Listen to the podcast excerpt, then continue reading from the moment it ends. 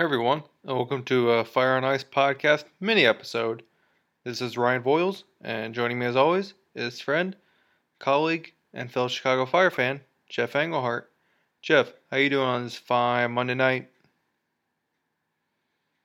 Oh yeah, that's right. Jeff is actually unable to join the show tonight. He is currently on baby duty, which, as anyone who has two children knows, is pretty much all your time outside of work.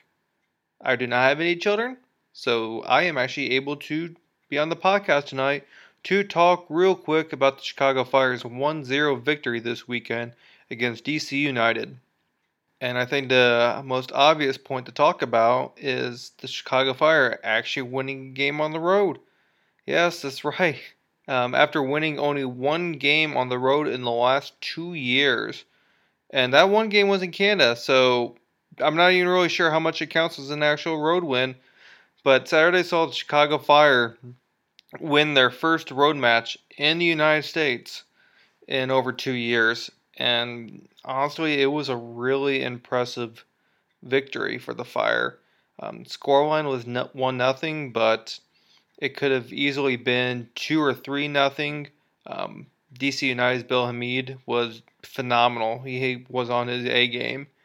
And several times he had really nice saves on Nico Lake that prevented the current front runner for the M L S Golden Boot from getting another one or two goals to add to his ten on the season. But as you may have seen in my player ratings today that was on fire and ice soccer dot com, there really wasn't any bad players on the pitch for the Fire on Saturday. Um, everyone from Bastian Schweinsteiger, who had one of his better games he's had for the Fire in the last few weeks, um, to Dax McCarty, the two just bossed the midfield, um, all the way down to Matt Polster, who once again put in a pretty nice performance at the right back position. Whether or not he answers the question of whether or not the team needs to get a right back uh, when the window opens up again in a few months, uh, you probably need to see a few more performances.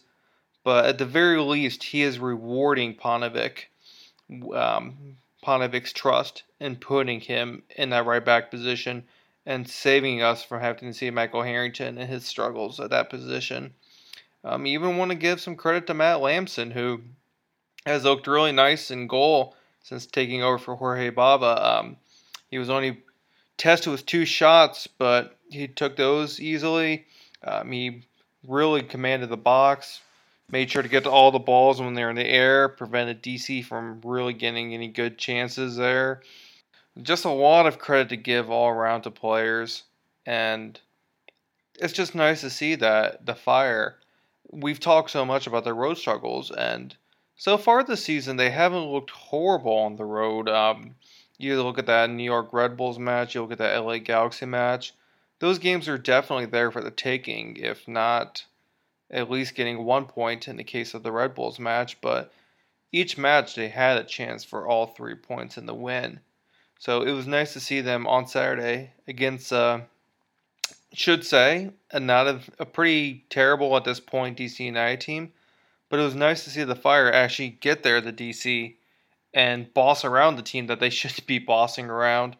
They commanded possession in this game. They commanded all the stats you can think about, and all in all, it was just an impressive performance. I I sound like I'm uh, just repeating myself at this point, but it's hard to say anything else about it. It was just a really nice team effort, beating a team that you have to beat if you have any playoff aspirations.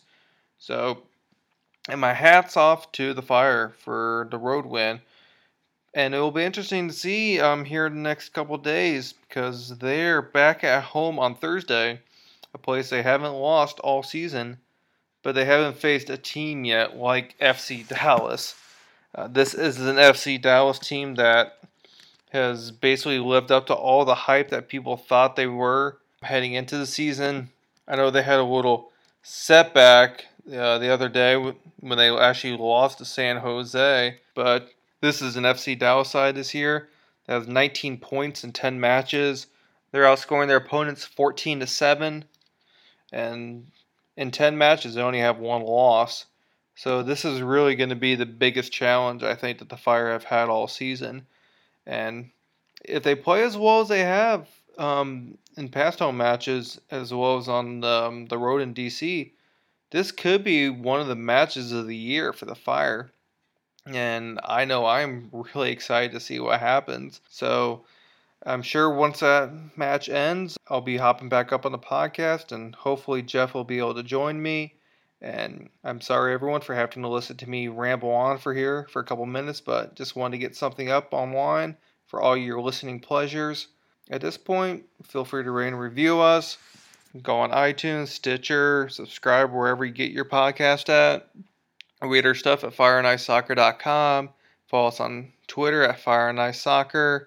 This is Ryan Boyles. Thanks for indulging my one-man show here, and go Fire!